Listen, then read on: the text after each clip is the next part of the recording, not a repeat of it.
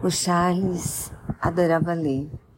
Ele tinha sido CEO numa editora, feito um ótimo trabalho, até que ele se recusou a publicar livros eróticos e foi demitido. Aí ele ficou dois anos desempregado, ele tinha dois filhos já grandes, mas a esposa, que era super dondoca, ficou arrasada dele ficar, dele ficar desempregado, ela tinha um pai rico, super bem sucedido. E foi uma, isso meio destruiu o casamento deles. Só que eles continuaram casados, ele não queria separar. Ele conseguiu um novo emprego como se numa empresa de plásticos. Deu super certo lá, fez a empresa crescer, ganhava um super salário, chegou a comprar um castelo para a esposa, onde ela vivia dando recepções e tal. Só que não estava feliz, porque eu tinha que trabalhar que nem um louco, num trabalho que não gostava, para manter o padrão de vida da esposa.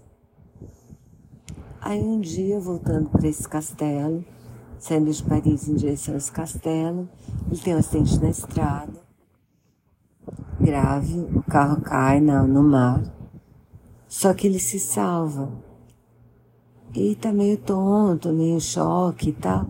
Ele sai andando e chega numa cabana onde mora uma artista que está se escondendo porque ela vive lá meio escondida porque ela tinha tido um relacionamento abusivo, o cara tinha matado o ex-namorado dela, estava preso e ela vivia ela meio escondida com medo desse cara sair da prisão e achar e achar. Bom, tem esse diferencial da violência, que é uma coisa que não é comum nos livros dela.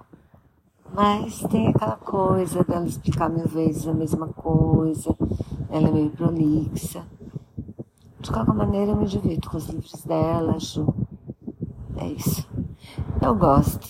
Eu vejo um milhão de falhas e, e coisas para não gostar, mas o fato é que os livros dela normalmente me divertem. Então eu gostei mais ou menos, porque eu gosto mais ou menos dos livros dela, mas continua é uma autora que eu continuo lendo.